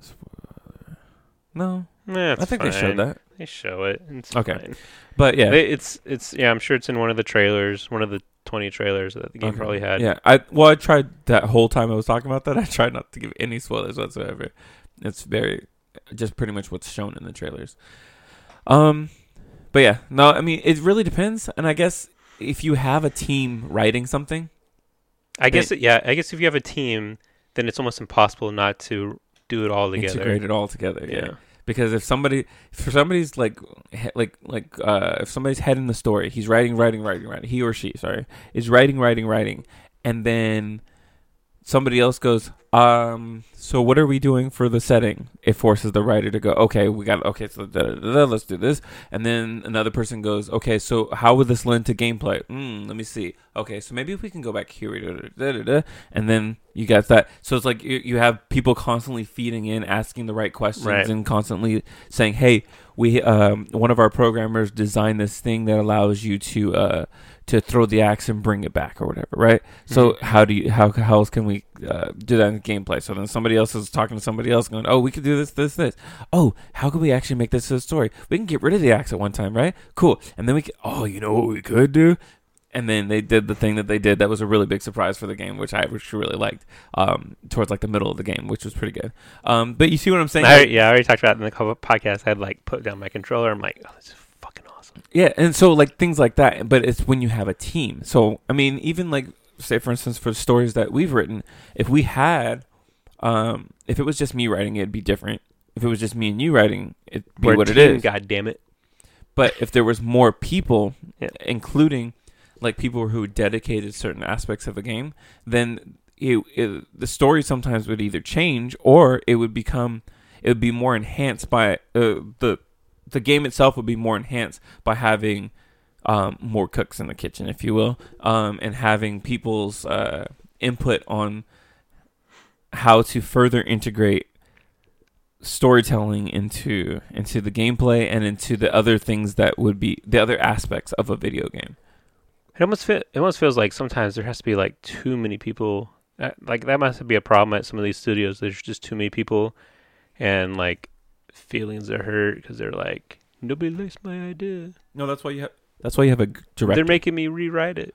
It's probably well again, you have somebody directing the project, know, I so you have somebody who's already who's probably who's the arbiter of all of these decisions and going, okay, so I like that mechanic, but it's not going to work with what we got going. Yeah. Let's save it for the second game, and you know what I mean, like. You have that person, you have the producer going through and making sure everybody's doing things on time and, and trying to make sure make sure that the story writer hasn't rewritten the story for the twentieth time and go, Hey, we like that. It works, guys. Dude, I'm sorry, man. It works. I can't help it. Ideas pop in my head. I just I start writing it down. That wasn't a jab. I know. I'm just playing. Oh, okay. It has happened with us though. I know. I Yeah. know. like like me and Will be we'll have our meetings and we're discussing story and everything, and then we haven't re- and then we don't talk about it for a little bit, and then in that time I've had all these ideas and I just start writing, write, write, write, and he's like, "What what where the where the hell did that come from?" Why do we need to change this? I mean I mean he admits that it's probably better, but Ah. sometimes. um so and I just put this here because it was this. Did you ever play Metal Gear Metal Gear Solid Four? No. Ah, okay. Well, I'll just talk about this part of the game, and it's not really a Is it punching spoiler. match? Hmm? Is it a punching match? no, Okay. that's part of it though. That is in the game. Um, I- there's this place where where Snake has to crawl through this. It's like this tunnel, and there's all this radiation in this tunnel, and you're trying to get him through there as fast as you can so he doesn't die. And at this point, you've played four games with Snake, and you have this. You kind of have a attachment to them. And I remember that part, and all you have to do, you just to get through that, you have to mash on the the whatever uh, X button or whatever it is. And I remember when I got to that part, like I was mashing on that controller like crazy because I developed such a relationship with Snake that I didn't want him to die. And so in turn, I was smashing on that button like and and and it happened so quickly that you don't have really have time to think about the fact that oh this is just a freaking video game, you know. And so you're mashing on this button like crazy and because you're actually concerned about this character. And that was one of the best but I mean it contributed to the story, but it was like one of the coolest little gameplay and story combined. I don't know. Uh, It just it just popped in my head. I don't know if you have any of those though, where you really thought that the the story and the and the gameplay just were so that took control of you essentially. I can't think anything like off the top of my head. Actually, when you were thinking, I thought you were going to come back and say, "Well, in Witcher Three, no. Um, Final Fantasy 14." Uh, wow, wow. Um, I was actually the I, the thought that popped in my head was Final Fantasy VII when you had the slapping contest with uh, Tifa and um the one of the ladies from from Shinra. It was just on the end of like the Mako can or something like that. Anyways, it's Oh man. I don't even remember. She was trapped in this one little room, and you have to like find the key, and you have to like stretch your foot out and get the key, oh yeah. unlock yourself, and then you have to go up to the thing, and then Mhm. and then Is there like a timer though? I think so. Yeah. Yeah, it was. It was very obscure. But it's scene, interesting they how- were, really was a slapping contest. Really, Yeah. it's, it's weird. But isn't it interesting that they put this timer on there and then and then they put your characters at risk, you know, yeah, and and you grow this attachment to them. I don't know. That's the best way to do it, though. They've already spent hours and hours with Mhm. these characters, and maybe even more than the timer says because they've probably saved and may- maybe died and they have to play again and whatever. But yeah, you you develop a relationship with these people because you're there with them through their conflict, and you can't help them. You're just kind of sitting there. Watching and you're like trying to do everything you can Right. possible. Yeah. It's hard. It's hard not to develop that relationship with them. So adding those dramatic moments are just it, they just further solidify good I- storytelling. Yeah, I mean, I guess that's not really like gameplay and story mashing together. That's just that's just kind of moments. I don't know. I typically when I'm writing, you know, because well, because I typically write for about video games or for video games, and I I'm always like I'll think about gameplay, and I'm like, oh, oh that that'd be good. Well, how do I incorporate into the into the story? And then I'll write some of the story parts, and I'm like, oh, you know, I didn't really think about that. Like, ooh, how can I make the gameplay mechanic for that? And so I'm like always constantly going back and forth between the two, and you know, like not leaving something behind, essentially.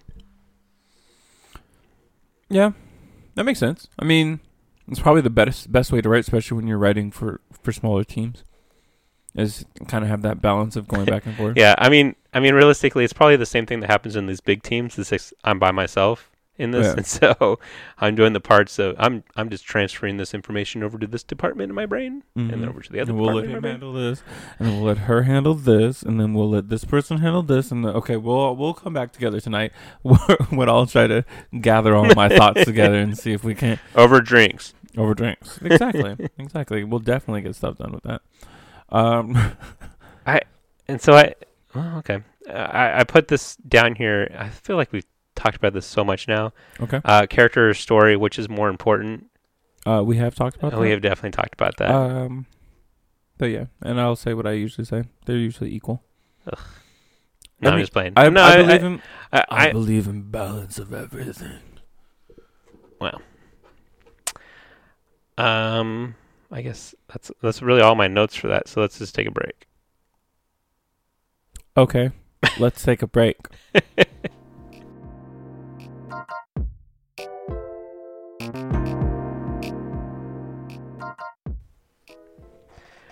Previously on Dave's sixth grade story.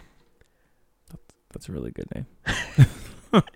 Uh, Brandon Duncan are in a bar. They see a woman. They try to hook up with her, I guess. She's sexy. only to discover that Faria is an assassin of the Nwadi group. What? They're off on their journey, but first, Duncan and Crystal need to take care of some business elsewhere. What? Kind Episode 2. what kind of business? Episode 2 Bandits.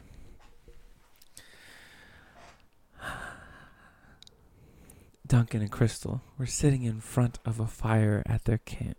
Crystal was wearing the mushroom shaped hat of the Clef's Bard clan. A mushroom shaped hat, though? What the is a mushroom shaped hat? I googled what a bard looks like. Oh, I see what kind of mushroom shaped hat you're talking about. I actually have a bard in Final Fantasy 14. Hmm. I just wanted to mention Final Fantasy 14 again, and they have they have mushroom hats. Oh, Jesus. Okay.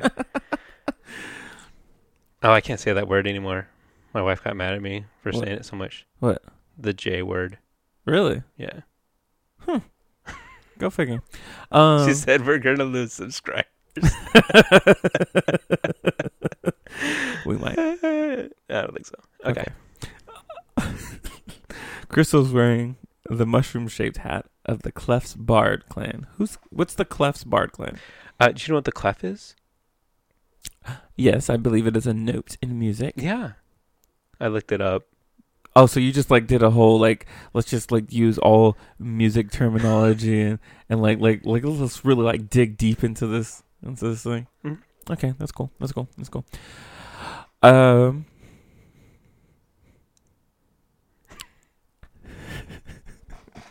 Do you remember Duncan's voice? I do. Okay. I, I- I I do. I do. Brand and I were on a mission to stop the calamity. Oh, I've never heard of this. No, no, no. Crystal is not the Southern Belle. Oh my gosh, Crystal's the li- Oh my gosh, I like this voice. Okay, okay, let's do this one. Sorry, sorry, sorry. I forgot we were on Crystal. For- I was I was ready to bring back Foray. I'm telling you. um, Crystal is. I've, I've never heard of this. Uh, call um meaty. Is it dangerous? Is, is that that was That's perfect. Good job. her sleeves and the top of her pants were loose.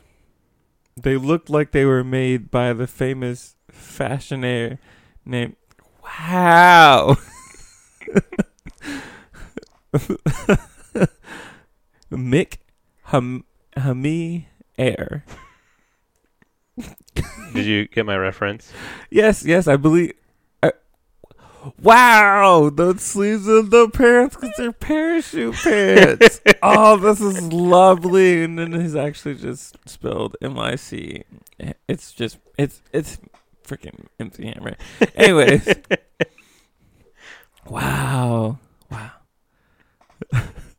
yeah, the quite dangerous. The prophecy of.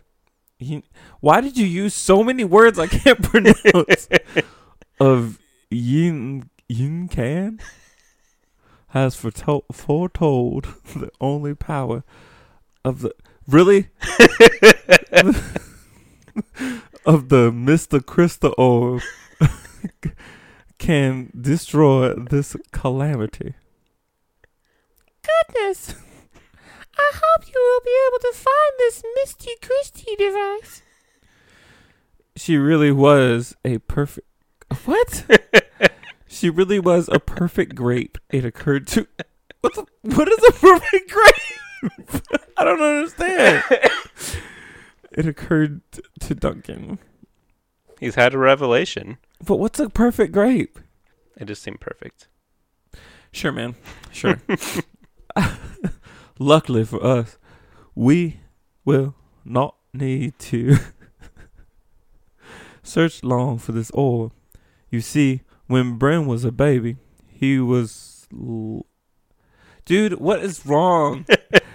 I swear he's written a story to like trip me up at every point because he want he's like putting every single I swear this is a worst thing to do with storytelling. Do not introduce this many things in one conversation.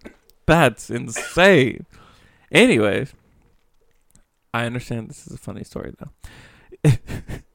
you see, when Bryn was a baby, he was oh, you do with- skip stuff. When Yeah, Read that line, a whole line over. again. Luckily for us, we will not need to search long for this ore. I read that earlier. You see, Oh. when Bren was a baby, he was left with the top Pico reli- religi faction. When we when we were brought to the faction, he had no memory of his past, but he was left with the Mr. Crystal orb in his basket. The Mr. Mr. Crystal, really? Oh goodness! it must be hard for your friend Bryn to live with amnesia. Oh, because you don't like amnesia in stories. She had Did the you not vo- catch the part? Okay, go read this next line. the fact that you're constantly introducing an orb. Um, she had the voice of an angel. Not called a ro- So, did you catch the angel indeed. Did you catch the part where I said that he was dropped off as a baby, and then he has no memory of his past? No, I didn't. That's he's a baby. I didn't get it. That's why you said you missed the part. I get it. I get it. That's funny. Wow. Yes, he has gone through a lot. Bec- a lot because of it. Snap. There you go. That'll work. Maybe that happened too. Duncan. he was surprised, and he was like, "Oh, surprise part." Duncan and Crystal jump to the fighting to fighting positions. They calm quickly as they realize it was just Kurt. Who who's Kurt? Oh, sorry. Kurt is a sword monkey who is a master of ninchimpsu. I'm almost embarrassed to continue reading. I just I don't Do you want me to read Kurt's spot what he says and then I'll translate? You can translate. Do I need to translate in a voice? Yeah, you can translate in the voice and then I'll okay. Okay. Okay. So this is Kurt. Oh, wait, wait, wait, wait, wait. Duncan goes, "Damn it, Kurt." it sound like a a dude from House on the Hill. Or not House of the yeah, no, to, uh, uh, Uh, King of the Hill. Yeah, King of the Hill. Yeah, yeah. It, Kurt. S- Scaring us like that. ooh, ooh. Ee.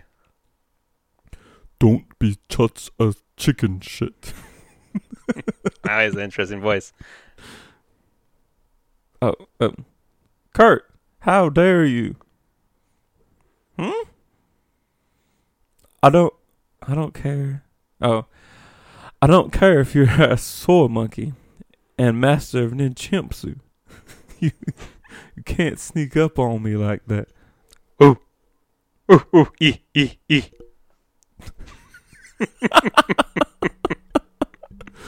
Oh man, this is weird. what? Did I interpret your pathetic attempt to mate with this woman? You have to like pronunciate. Jesus. Hmm? You have to pronunciate. You said, "What did I?" Interpret your pathetic attempt to mate with this woman. Better. Kurt points his sword at Crystal. Crystal, so, oh. Duncan, what the? Apparently, this voice is gonna get to me. Uh, Duncan, what did he say? He. w- oh man. Um. Duncan, go on, cowboy. He was just expressing his regret over startling us and said he did not mean to startle someone as beautiful as you. Oh, oh. Sure, I did. You little cut. What is a cussy zingle? This is high fantasy.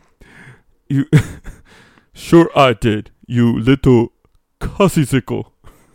Uh, just so you know, that Will is actually trans. I'm I'm speaking for Kurt, but Will is translating. Yes, because apparently I speak ninchimpsu. Uh, shoot, I already lost where I'm at.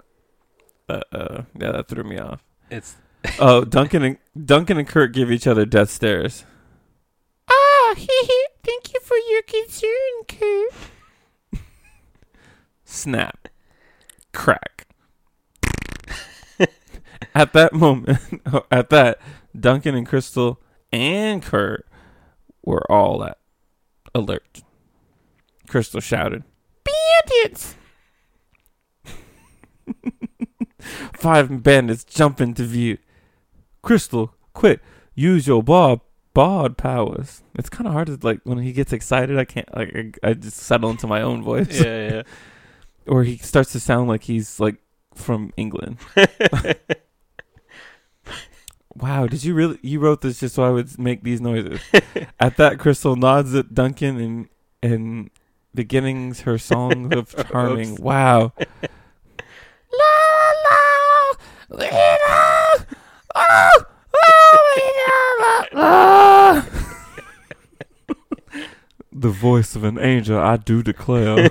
he doesn't say that then. Not yet. The five bandits were stunned as confused as to why this woman was singing to the bandits that intended to, to rape and pillage her. Seeing that they were stunned, Kurt leaped at the first one, driving his two swords into the bandits' eye sockets and into his cerebral cortex. Yeah! Leaping backwards off the bandit, he dove he dove both of his swords into Oh, drove. drove both of his swords into another bandit's groin. Groin. Groin? Groin. Is that how you spell groin? How you spell groin? Groin. Oh. whatever. The bandit doubled over in pain. Hell yeah, we're all about the savageness. Eh, eh, eh. Sword, sword, Caldwell. now he's gonna be Schwarzenegger. Sword, Caldwell attack. Oh, so the monkey does accents. Yes. Ah, like damn an, it. That's like how we an anime done it. character. We should have done it like that for the beginning. He should be a Arnold Schwarzenegger sounding person. Okay. Okay. In seconds, the remaining bandits were no more, or so Kurt thought. Three bandits died to Kurt. Duncan, use your wizard. What? Use your wizard power, quick! Duncan raised his hands up and shouted, Prism Schism. He's a different character The light of the moon split into a thousand multicolored needles that pierced the new threat. For good reason, Kurt cut off the head. No, no, no. For good measure. For good measure, sorry. For good measure, Kurt cut off the head of his closest assailant. Oh. Wait, wait. Oh, e e ooh.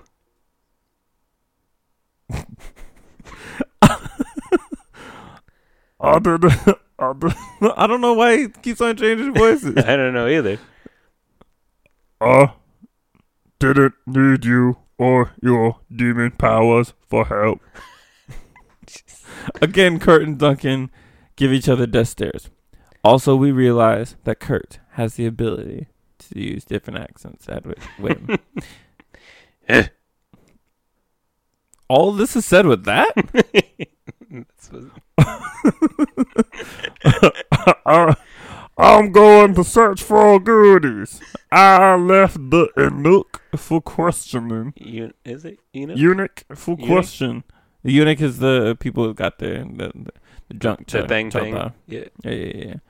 Duncan went over to the one that Kurt called a eunuch. Great job, Kurt. He is dead. E e ooh. I can't help it if he. I can't help if he was a cusser wizard like you and didn't survive that. I don't know why I'm suddenly talking like this. Sounds like a Homestar Runner character. Probably. Duncan realized this was going to be a long journey. Hard to do. Next time on Dave's sixth grade story. What's going to happen? I don't really know yet. Uh-huh. I'm sure it'll deal with Bryn. I'm sure it'll deal with somebody else singing. No, they're they're they're doing their own thing. Oh, They they split. They will they will get back together after they collect more party members, like an RPG. So you're saying it's not going to get good until about 20, 30 hours into it? yeah, about right. Okay. oh, that was such a weird story, man. Come on. I swear you still write the same as you did when you were sixth grade. I I was trying to you match. cussy whistle. I was trying to I was trying to match that, and yeah. Anyway, I know it worked. I thought it was decent. I, I said it worked. It's good, man. Calm down. Gosh, why are you all so so critical? Yeah. Well, Farts and poops. parts and poops. Guess what? What? Um, this is the part where we talk about how this season of the podcast is over.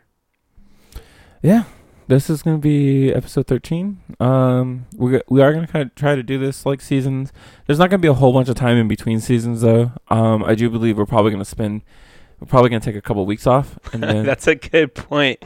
By time by time we start recording again, Mhm. it's like they won't even notice anything happen.